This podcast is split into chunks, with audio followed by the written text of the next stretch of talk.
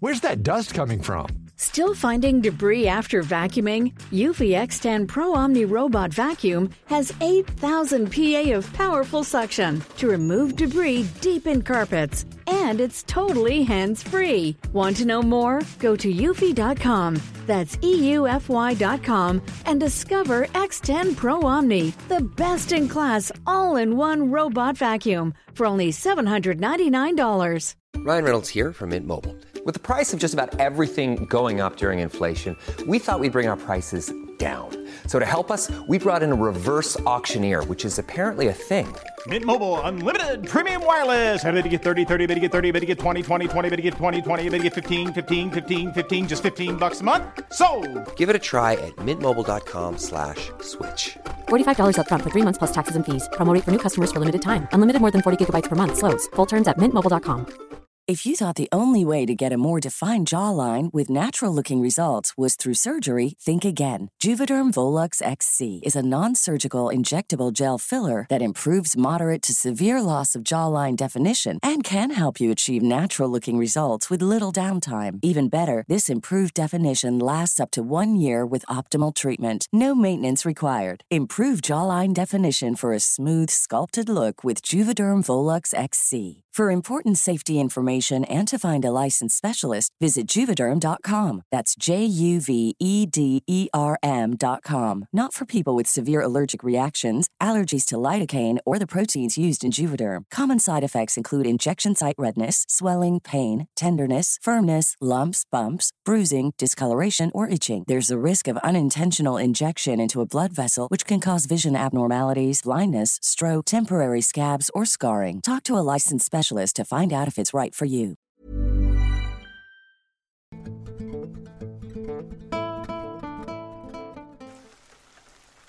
It was back in February 2000.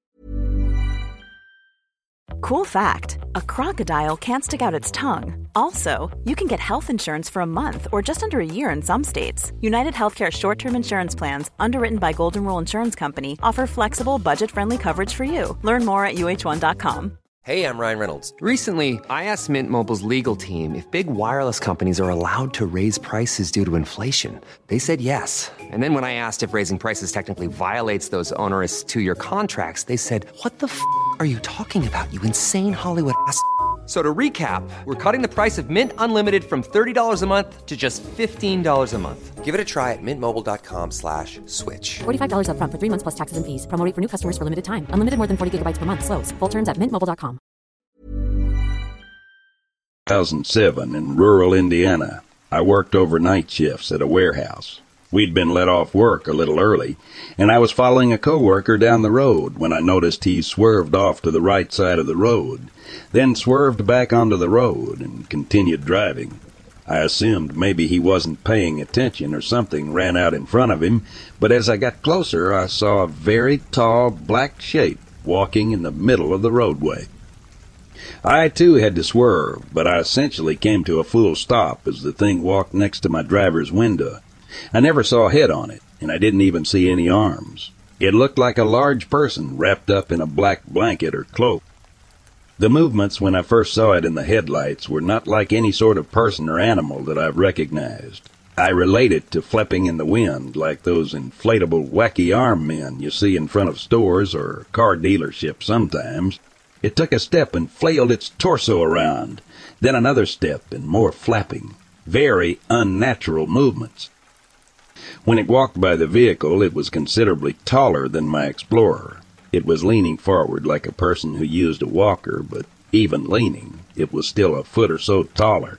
My Explorer was 67 according to Google, so this would have made it almost 7 tall while leaning forward. It had two very thick legs and a very thick torso, but I didn't see any hair, any clothing, nothing but solid black or dark brown. I couldn't make out any details other than that. When the red taillights lit it up as it was behind the vehicle, I could see between both legs, but the legs were solid, not translucent, as they blocked out the lights, so they had to have been solid. Anyways, I drove down the road and saw my coworker had pulled off into a gravel parking lot. I pulled up next to him and he asked if I saw it and how it didn't have a head. I said I was going back to look for whatever it is because obviously it's something strange.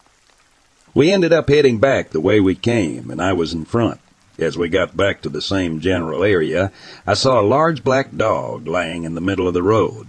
Now, for a dog, it was a lot bigger than any normal dog I've seen. But it was just lying in the road and looked like it was dead. So the first thing I assumed was that's what was walking in the road. Maybe it got hit by a car and was flopping around.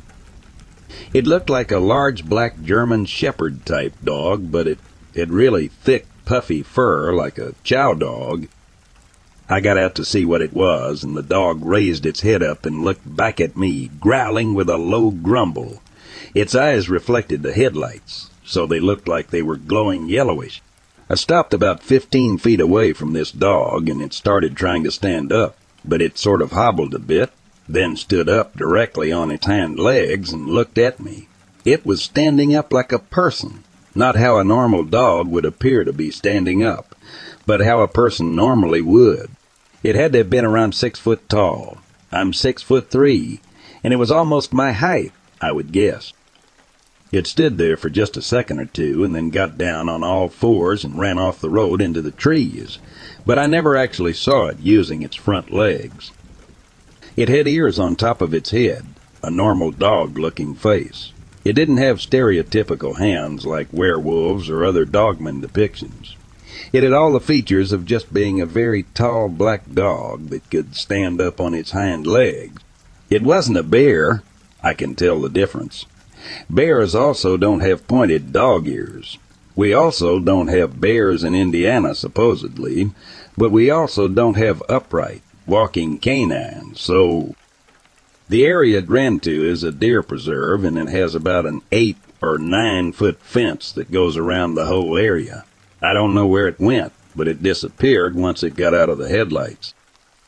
By this point, my coworker got out of his car, and I walked back toward him. We were both wondering what was going on. I happened to glance down, and standing between us was a normal looking field mouse. It was also on its hind legs and using its front legs to clean itself. It looked all wet, and it hadn't been raining or snowing outside, so I wasn't sure how it was wet other than cleaning itself. I tried to nudge it with my shoe, but it didn't care. It just stayed there, wiping itself. We left, uh, got home, and looked up weird walking dogs. I drew a picture and posted it on a forum, and someone said I must have come across a Michigan dogman. I had never heard of that before. I knew about werewolves and stuff from movies, but I'd never heard of dogmen.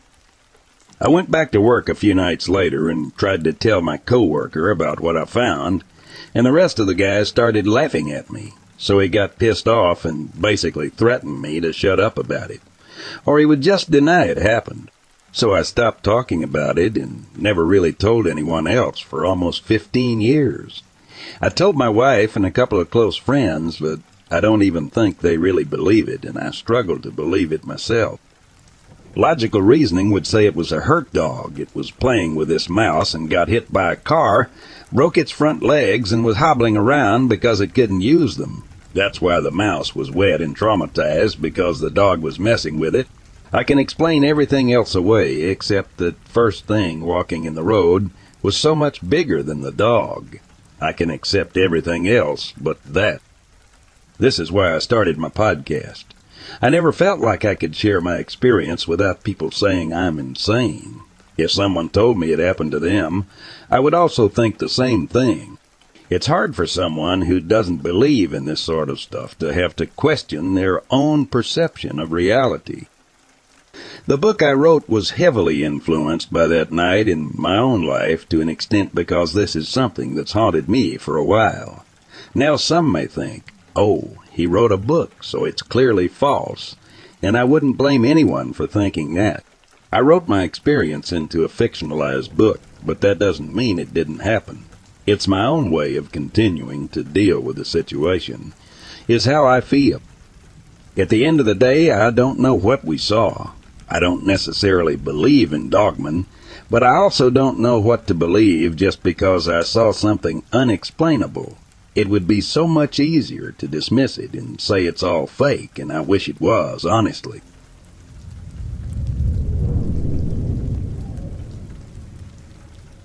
I was hoping you may be able to help. My research partner and me have a bit of a problem with a dogman at his cabin here in southeast Ohio. We have been researching the Ohio grassman for about two years together. Well, now we have this dogman really becoming a problem. Since January 3rd of this year, this thing has been pissing on his cabin about four feet up in various spots. It has taken a frontal bite out one of his trees. It slashed one of them. It hangs out in the wee hours most nights, growling all around his cabin. We have it on video, audio send trail cam, so we know what we are dealing with. We are just asking for some advice on how to deal with it. This place where his cabin is is a campground that is primarily closed for the winter. There are a handful of year-round residents, but a total of maybe eight. It is opening up for the season now, and we don't want anyone getting hurt. It is more of an upright dog than a wolf. He is getting more aggressive with time. My partner, being an ex-army ranger, does not scare easily. But this thing finally wore him out to the point he left his cabin and went back to his homestead to regroup. Our thinking at the moment is to try and take it out. We started on a plan that we think will work. Problem being, we think there is more than one. There are grassmen all around this area. We have them on audio and photos, but neither is deterring the others. Any advice you have would be greatly appreciated. We don't really want to kill it, but it's getting to that point. We also don't want to draw attention to the area. The last thing we want is S bunch of people running around looking for it. Thanks for your time.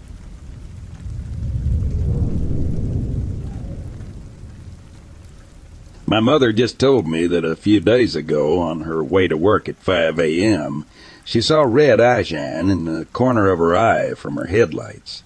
She tried to look at what had caused it, but what she saw made her shiver. The creature was about my father's height, which is six feet or more, and had turned towards the cornfield after looking at my mother's vehicle from the side of the road. As she passed it, all she could see was the back end. She described it as a naked man with dark gray or black wolf-like hair with no tail. After she passed it, she kept watching it and saw it turn its head to look at her. But it did not turn its body, unlike how a Bigfoot would. Its body remained still. She said she saw incredible intelligence, but also felt an evil presence. A few months prior, on my way home from work at 11:30 p.m., I saw red eye shine, and then a large creature sped across the road. About three thousand, four thousand yards in front of me.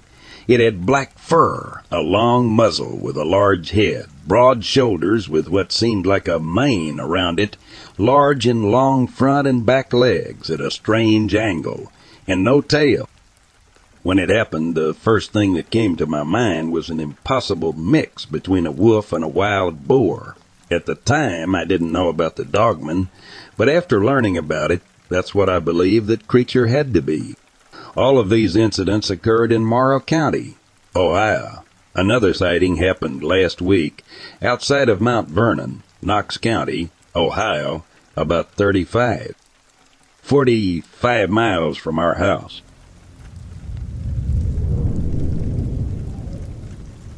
I'm from a small Midwestern town. Nothing like what I saw happens here, to my knowing, and is pretty much completely normal. This took place in fall of my seventh grade, so around 2016, 2017. Even though it was a few years ago, I know that I saw something, but I'm not 100% sure what I saw. By the way, I'm telling this in first person simply because it's easier. Kylie, my mom, called up the stairs. I quickly went towards her voice as she began to explain. Your dad and I are heading out for the night. She clipped in a gold earring. Do you mind walking the dog before we leave? I simply nodded in response, clipping in the dog's leash as she continued talking about what they were doing that night. It was late November night, and the sun had already set by the time my mom finished talking and the dog was clipped in and ready to go. I closed the front door and immediately felt chills not only from the temperature but the atmosphere. Not one person was out. It not that late, is it? I said to my dog with no response. I had made it half a street when my dog had stopped to sniff something on the ground. I looked out at the road ahead. Nothing but houses and one stop sign. My brain immediately thought back to a dumb video my friend and I watched, trying to scare ourselves in class. Where just like me, someone walking looks up at a stop sign to see a woman staring back at them, literally standing on the stop sign. I'm no one, I say, looking down from the bold red sign. I still couldn't shake a creepy feeling as I looked down the road. My heart stopped.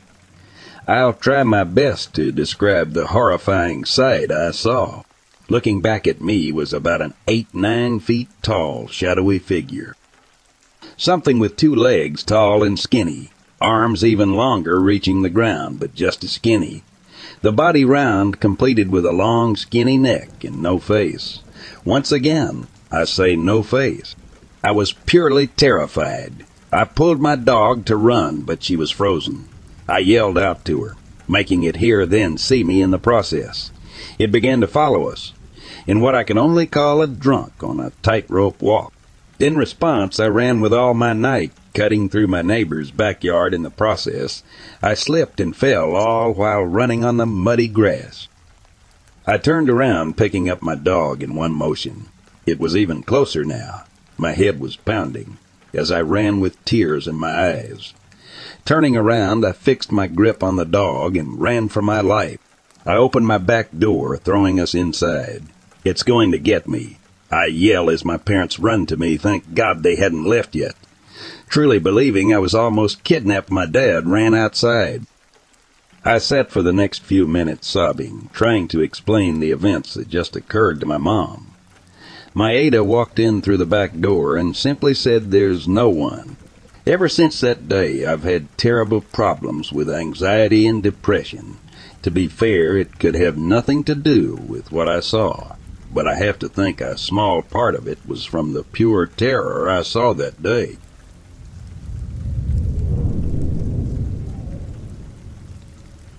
My name is of no importance, for I am a CIA operative and anonymity is my shield. Today I find myself compelled to share a true story, one that defies explanation and haunts my thoughts to this day. And so I have chosen to submit my account to your YouTube channel, hoping to find solace in the collective disbelief of others. So it all began when I was deployed to the war torn African nation of Congo. My mission was clear infiltrate a terrorist organization and gather vital intelligence regarding their plans for a possible chemical attack on a major city. The gravity of the task at hand weighed heavily upon my shoulders, and the stakes were as high as they could be. As an agent of the CIA, I had witnessed my fair share of atrocities and the horrors of war. Africa was something else. It was a place consumed by chaos and despair, ravaged by years of conflict Yet amidst the devastation, something else lurked, something far more inexplicable. One fateful night, while on patrol deep within the dense woods, a feeling of unease settled upon me. The darkness was impenetrable. Suddenly, as if emerging from the very shadows themselves, I saw it. A creature resembling something akin to a yeti stood before me. Its unkempt brown hair hung loosely, swaying in the slight breeze its eyes a piercing yellow glow fixated on me with an intensity that sent shivers down my spine. I watched in awe as it sniffed the air, its grotesque form devoid of a nose or mouth. It stood upright on two legs, a bipedal enigma that defied all logical explanation. Time stood still as I observed this inexplicable sight, but just as suddenly as it had appeared, the creature vanished into nearby woods. I was left standing there, heart pounding and mind racing to comprehend the impossible. The rational part of me insisted it was a hallucination or a figment of my exhausted imagination. But deep down, I knew what I had witnessed was real. Seeking answers, I approached the locals the following day, inquiring about any known wildlife that matched the description of the creature I had seen. To my bewilderment, they shook their heads in confusion. They told me there were no such animals in those parts, no wild creatures with brown hair and glowing yellow eyes. It was as if the creature existed only within the boundaries of my perception. Now, as I sit here sharing my account with you, I am plagued by a maelstrom of questions. What was that creature? Was it a mere anomaly, a result of my mind playing tricks on me? Or was it something more, something that lurked in the depths of the unexplored, waiting to be discovered?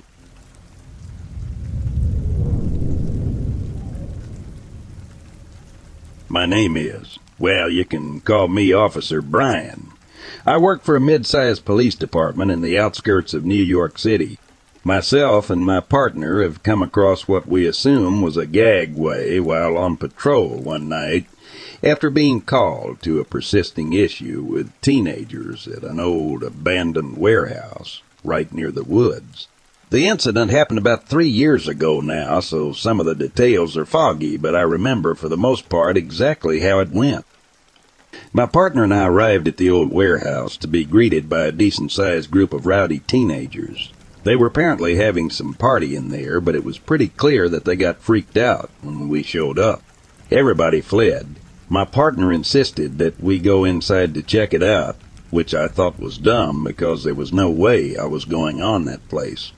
Once we became aware of the situation, we also left.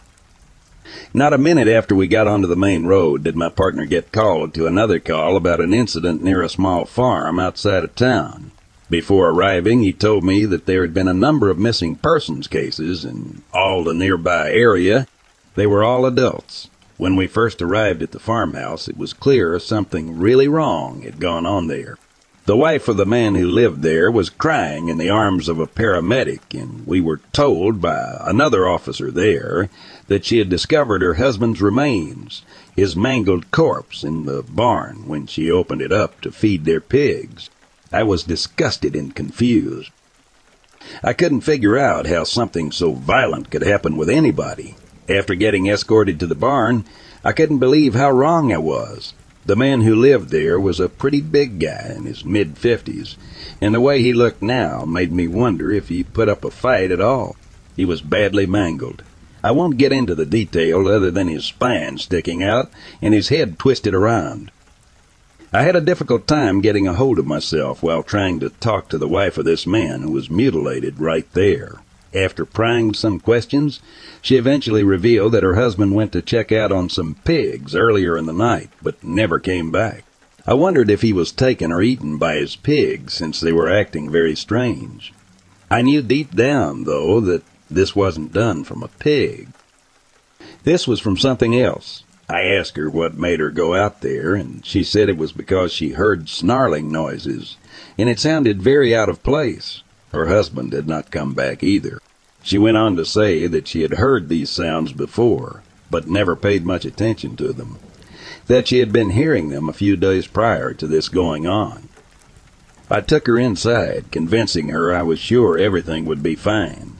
Meanwhile, my partner stayed behind with the other officers and assessed the scene, while also having a look around the area for anybody or anything that could have had a connection or cause to this incident. One thing that really bothered me was that none of the other officers seemed to be concerned with the noises that I had heard. They didn't think it was connected to the man's death, but I knew better than anybody how violent and strange this was. I couldn't shake off what his wife had said about hearing those noises. This was the only thing I needed to keep looking into this. No one believed me. They said I was too new and didn't really know what I was doing. I'm still extremely disturbed by this whole incident. If you have any information on what happened or think you might know, I would love to hear your opinion.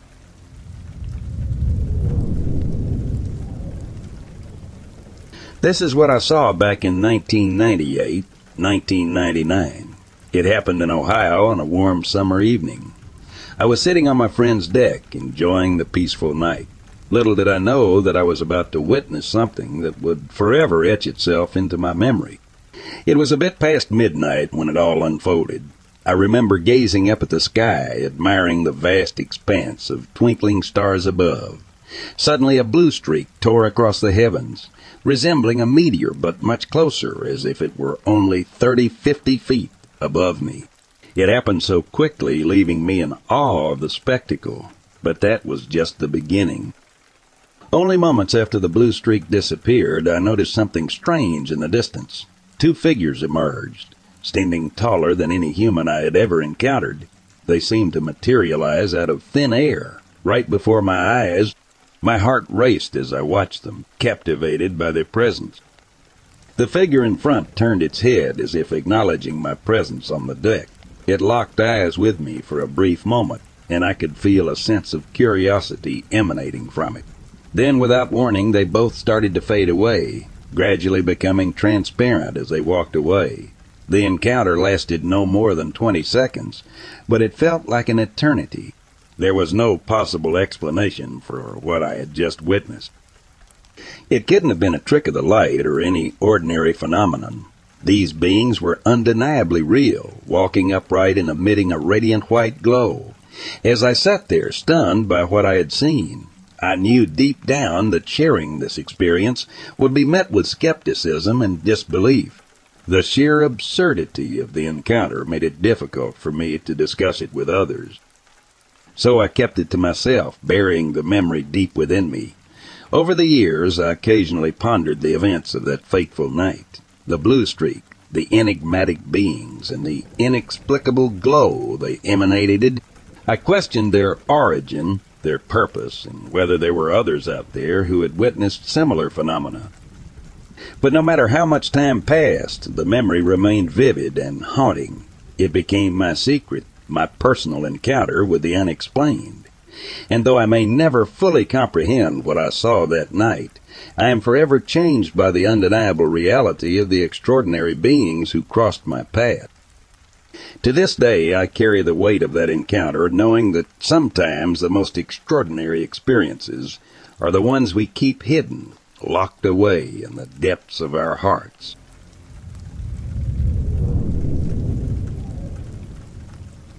Honestly, I don't know how much I believe in cryptids, but my mother once told me a story. It involves my great great grandmother and her neighbor, essentially her boyfriend. Later in life, after her husband passed away, the story was shared with my mother by this neighbor when he was still young. According to the neighbor, he and his friends were playing a game of hide and seek one day. It was a typical day in the 1910s. As he found a hiding spot nestled away from his seeking friends, something strange caught his eye. From the corner of his hiding spot, he saw a sight that would forever be etched into his memory. A long white creature emerged from a sewer drain, moving on all fours with an uncanny grace. Its form was unlike anything he had ever seen before. It seemed to possess a certain alien quality, Curiosity overwhelmed him as he watched the creature intently. It crawled with an eerie precision, almost as if it knew it was being observed. Without warning, it disappeared into another nearby sewer drain, leaving the young boy in a state of both awe and confusion. As my mother relayed this story to me, I couldn't help but be intrigued. The image of this mysterious creature crawling through the sewers lingered in my mind. What do you all think? And before you start, Mother would never lie to me.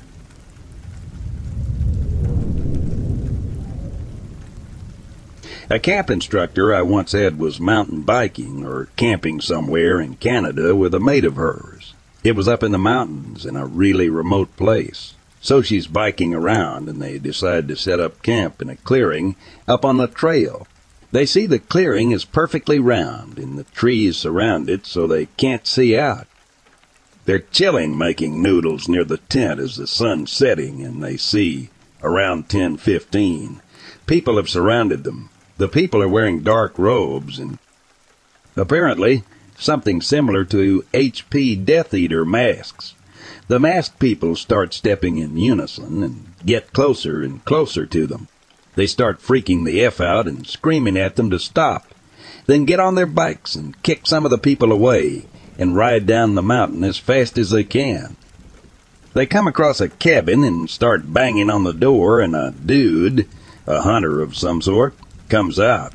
They explain the situation, and he radios his buddies to go check it out with him, Mac. Turns out that place is a high action cult area, and there's been missing persons and people taken by cults.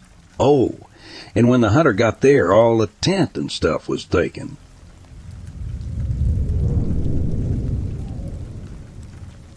My girlfriend and I were camping in the backyard in the west end of Council Bluffs, Iowa. The date was July 7, 1974. I noticed an object high in the sky, traveling from horizon to horizon like a satellite, except it was red and traveling somewhat faster and moving side to side in wave motion. Not a fixed pattern, but not exactly random either. It went much slower than a meteor. We stood up from our cots to better watch the skies. A short time later, we saw a disc shaped object with red lights on its perimeter from a distance of about two miles. It seemed to be moving above the trees near the Missouri River or following the river itself. It was not quite hovering, but moving slowly while tipping on its sides and demonstrating to us that this was something very unusual. We watched it head south until we lost it below the trees. We stayed alert and debated if we should go to Lewis and Clark Monument, a park on the bluffs overlooking Council Bluffs in Omaha. About five or ten minutes after last, seeing the object, it flew almost directly over our heads. About a block away, now going north and still just above treetop level. We lost sight of it and decided to go ahead and drive to the park. On the way, we were driving through Big Lake Park and I was keeping watch. I saw the object coming in our direction, still at treetop level, except I had the eerie feeling that it was coming for us. We panicked I wanted to hide under the train bridge near the tennis court, and my girlfriend stopped the car about 50 yards short of the bridge. We ran to and under the bridge to hide. I've never experienced that kind of fear before or since, but like a couple of prairie dogs, we felt compelled to peek out and see more of this incredible object. So we did. It was hovering above a large cottonwood tree near the tennis court about 50 to 75 yards away from us. It was still dark out. The disk looked about 100 feet in diameter, with large red rectangular lights flashing in sequence around its edge, which seemed to be about 15 feet thick.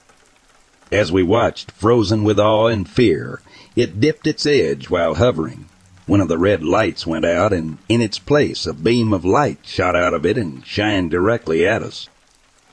The next thing either of us remember is that it was now daylight and we were back in the car driving towards our original destination of Lewis and Clark Monument. We called police and they said they had a report of something in Missouri Valley, Iowa, about 20 miles to the north. Animals were behaving strangely. Either they were oddly quiet or behaving wildly. When we drove back through Big Lake Park, there were people there who said they saw nothing. I don't really know how much time we're talking about here. In 1974, I'd never heard of the phenomenon of missing time, but over the years I became well schooled with the term. We make no claims of abduction. Dr. Cashier of the University of Nebraska at Omaha, after hearing my story, referred me to a hypnotist. I never went, maybe out of fear. I was afraid to know any more. To this day, I feel I know enough. My girlfriend and I went home that morning and drew identical pictures and repeated identical stories. You have to understand at the time I thought the world was coming to an end or something. In 1977, an article came out in Popular Mechanics about an incident that happened very near there involving a blob of molten metal falling 500 feet from an object similar in description to what we saw. Jacques Vallée came to investigate that occurrence. That is why I repeat my story and will always harbor these hazy memories and questions. I've never seen or experienced anything like that since, but I feel it in my gut every day.